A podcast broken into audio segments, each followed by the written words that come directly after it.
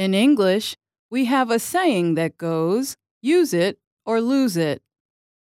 It means that if you do not continue to use a skill, you might lose the ability to do so.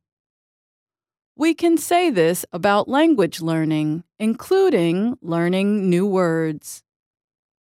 If you do not use the new words often, you might forget them. Our reader Benin has a question today. Here it is. Hi. How can I improve my vocabulary? Hello, Benin. Great question. The answer will help many English learners.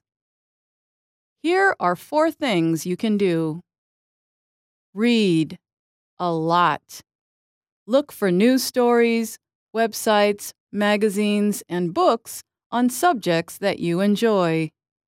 While reading, try to guess the meanings of new words from their context. Then, you can check the meanings in a paper dictionary or online. If there are television shows or films that you love in English, watch them with English subtitles to learn new words and hear how we say them.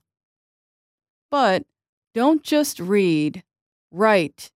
A great way to practice what you read is to write about it. For example, if you read a web story about the best fitness apps of 2018, write about it.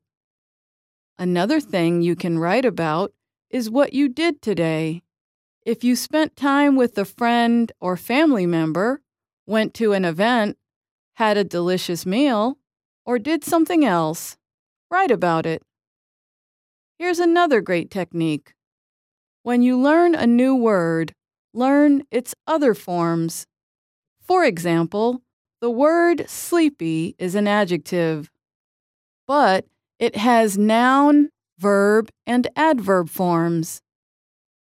You can make a word form chart in a notebook or wireless device and write a sentence example for each form. Another powerful memory tool is word association, using your imagination to create mental images linked to new words.